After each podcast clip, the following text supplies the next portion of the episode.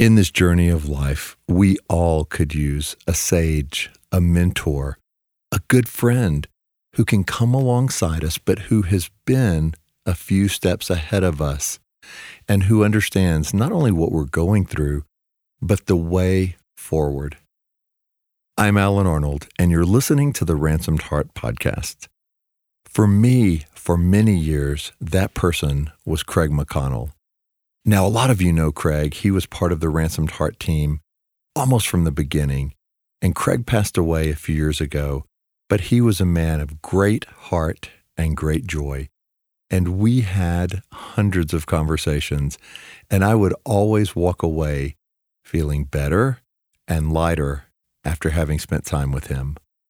One of my favorite conversations that we ever had was on parenting and how to do that from a level of deep heart. That's the podcast I want to share with you today. It was recorded in 2015 and it's called Parenting Without Fear. And in this podcast, Craig and I have a conversation about how our relationships with our children, whether they're adult children or whether they're young children or anywhere in between, can flourish when we start pursuing the child's heart over an outcome. I think this is a conversation that you will savor. There'll be moments that you're going to laugh out loud at Craig's stories, and there's moments that'll bring a tear to your eye. Let him mentor you on the art of parenting without fear. Here's Craig and me in the conversation.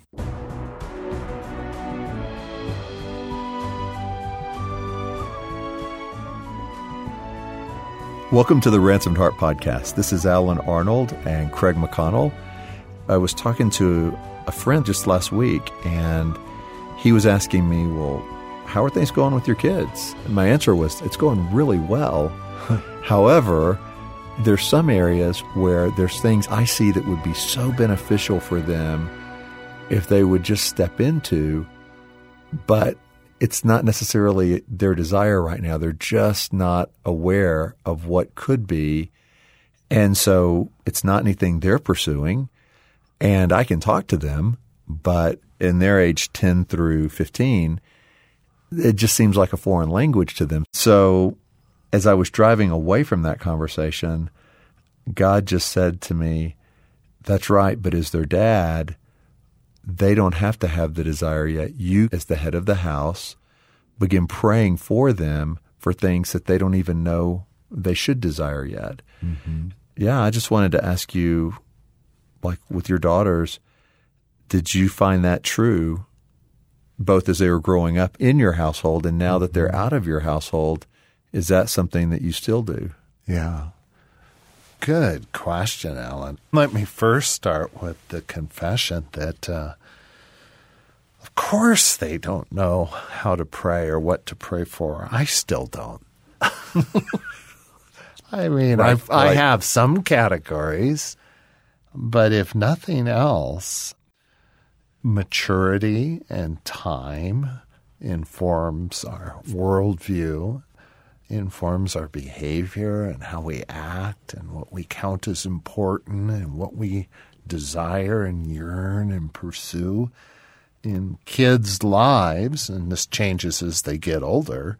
But there's this always changing role we have as parents of taking great responsibility for their choices when they're very, very young to giving them both, hopefully, some training and orientation, and then freedom to make choices themselves. And that's a that's a constantly changing kind of environment that the parent fills. And and of course, this is the first time you've been a parent.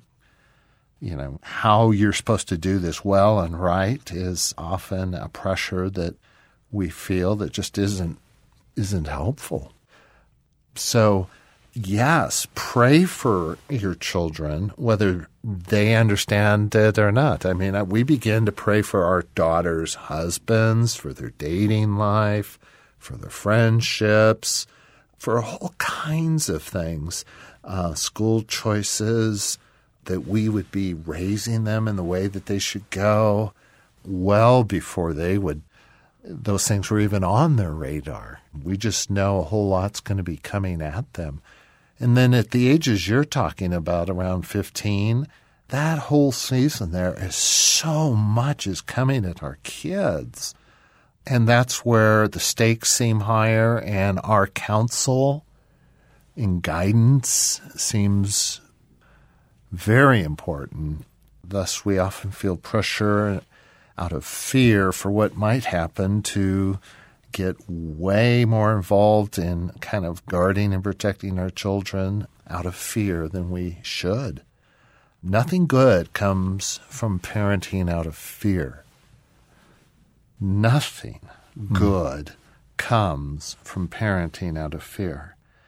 And the only way you're going to get to a posture where you're not parenting out of fear is the result of your own personal growth and maturity as an adult. When my kids were 18, 19, 20, and this continues to this day, I was finally the parent I wish I had been when they were two and three. Mm.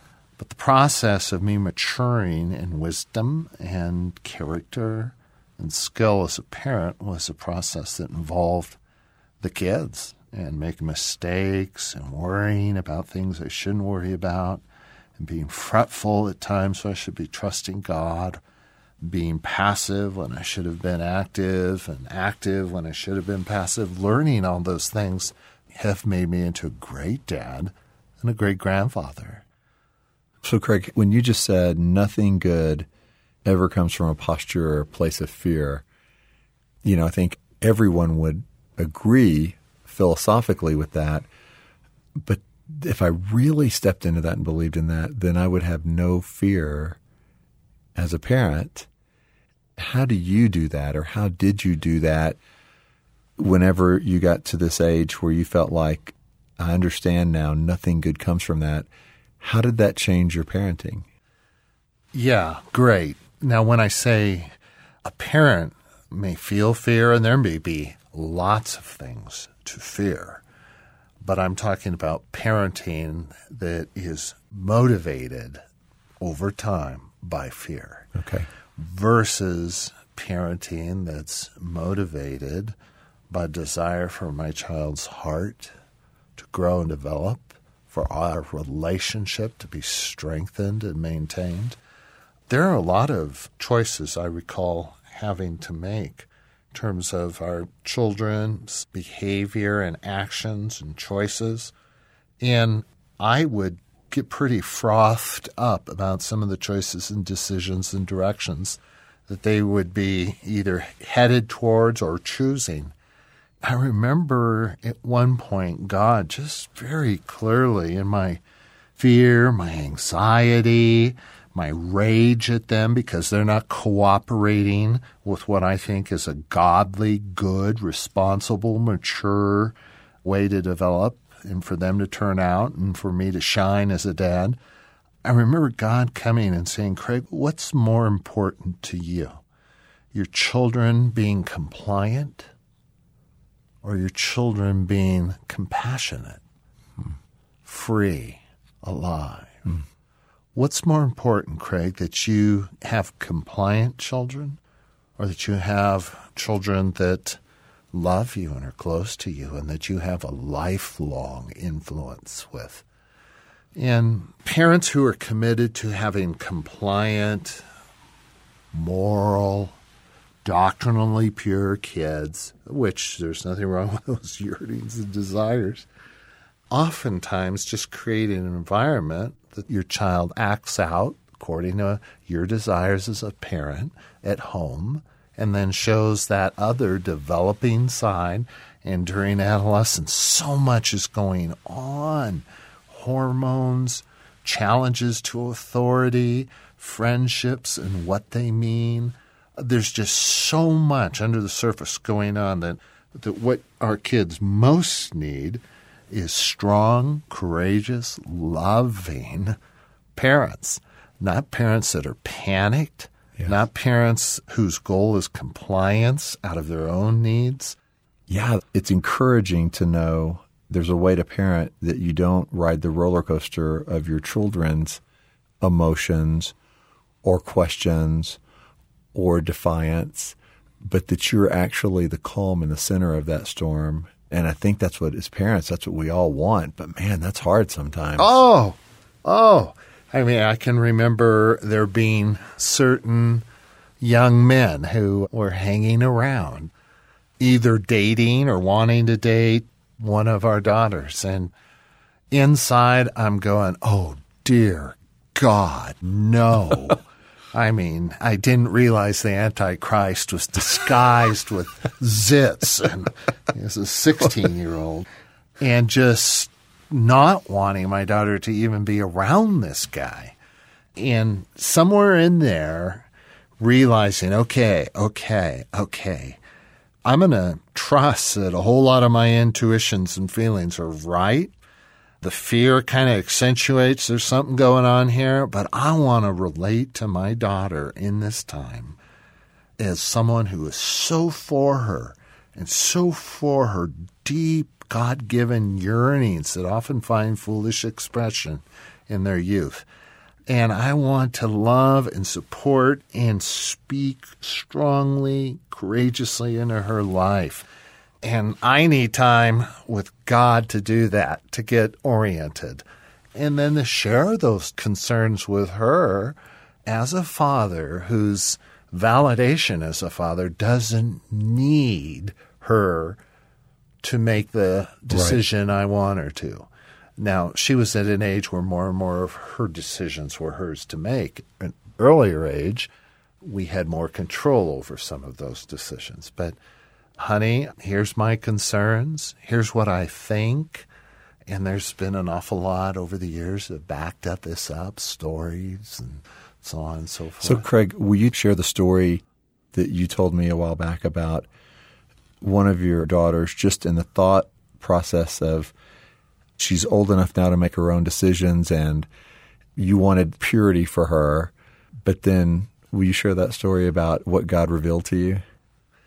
One of one of the high points, should I say, of uh, parenting a teenager in Southern California was I remember when my daughter got voted best body.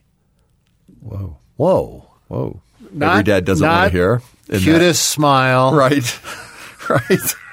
not most likely to succeed. most spiritual. Uh, oh. Uh, and, yeah. you know, that stirs up like, oh my gosh, I want moral and sexual choices and decisions and development to just be made by her.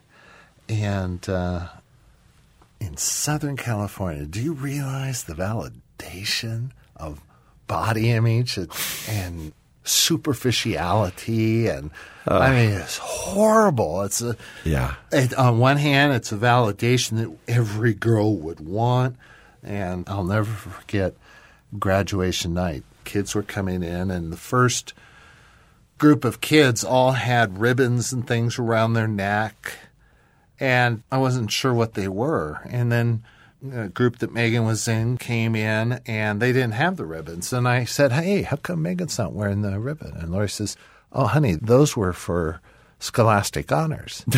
and uh, I said, uh, "Well, she got best body." She'd go farther than most of those people.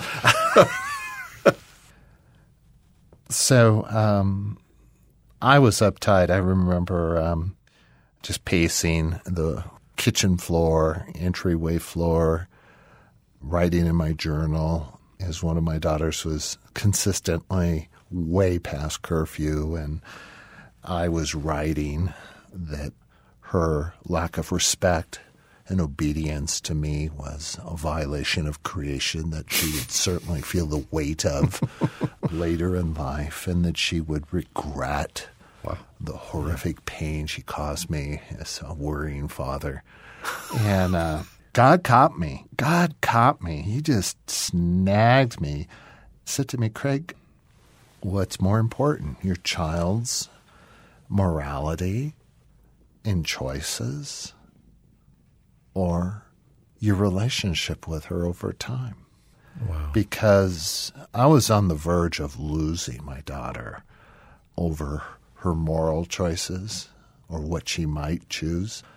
And God just captured with me with the thought that, you know what, as her father, I want a lifelong influence, a lifelong relationship.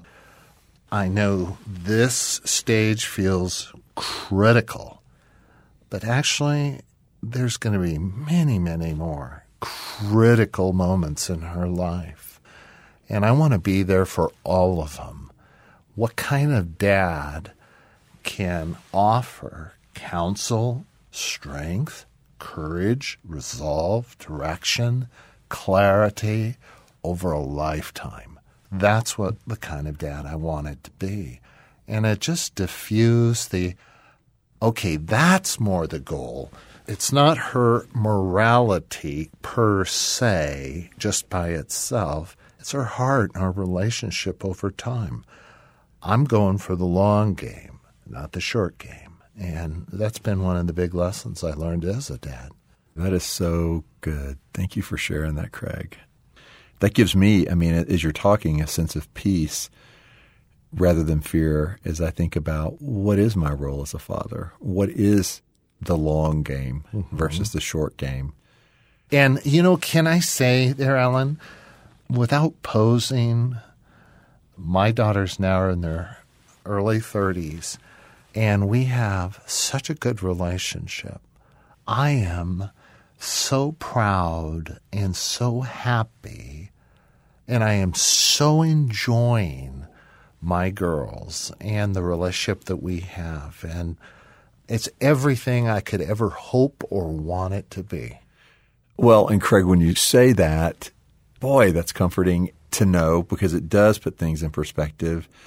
And also, when I tell you things as a dad of younger children and I watch your expression, even that's comforting because you have this twinkle in your eye and this look like, yeah, it's going to be fine what you're describing is real, but it's not something that's going to change the course of that child's destiny over the course of 15 years.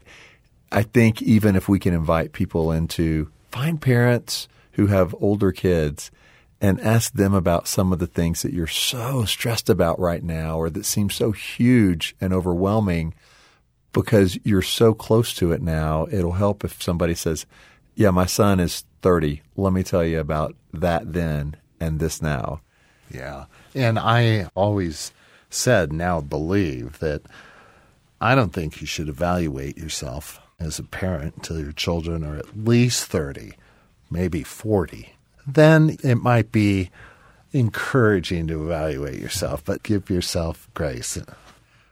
So let me close with a story that's really current as I was thinking about my own children and boy, there's these things I want to see in their lives that, that they aren't mature enough, old enough yet, aware enough of yet to pray for on their own.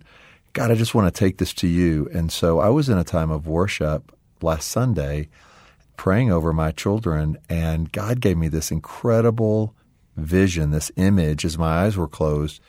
And it was me as their dad, and all of my children were standing right there, and my wife was right there. I would reach up and on like the forehead and the heart of each child, just put my palm there, and I could see blood, like the blood of Christ, and it would be on their forehead and on their heart. And I would look into each of my children's eyes, and I could see their expression. And it was one of peace and one of welcoming me as their dad to do this over one of my children who had heard some things from another one of his brothers or sisters that was hurtful. I actually touched his ears and just included a you know prayer of God just purify what he hears, how he hears things. The other child, it was what they see, and it was they'd close their eyes, and I'd put my palm over their eyes, and blood would be right there, and I did that with each child. Just took the luxury of time hmm. and then did that with my wife. Then in this vision image, from there, we all held hands and just kind of jumped or leapt into this ocean and went down into the water. The blood washed off. And then we all broke the surface of the water and were laughing, and there was joy. And as if God said, Keep coming to this place with me, keep coming as their father. Take them into the place that they don't even know how to go yet. Cover them in my love, cover them in my blood, and you keep doing that, whatever age they are, because that's what changes their hearts. And as a father, that's a role I've been invited into. I think we've mm-hmm. all been invited into. Just very life giving mm-hmm. to see that. I don't know if that was two minutes or 10 minutes, my head was bowed. But when he gave me that image, it felt like a place he was inviting me into regularly to cover them in the blood of Christ and to pray into them the desires that God has for their hearts. Mm-hmm. So that's that's pretty cool because that, that's not a place of fear either. That's yeah. a place of total security and trust and authority mm-hmm. in the kingdom that yeah. we have.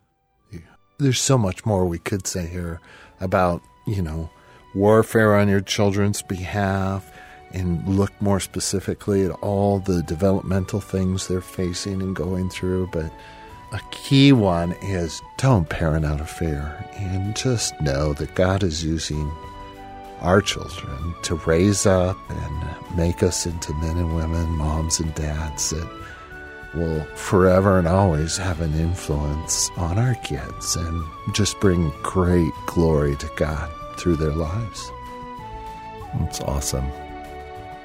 You've been listening to the Ransomed Heart podcast with Craig McConnell and Allen Arnold, and we will see you next week.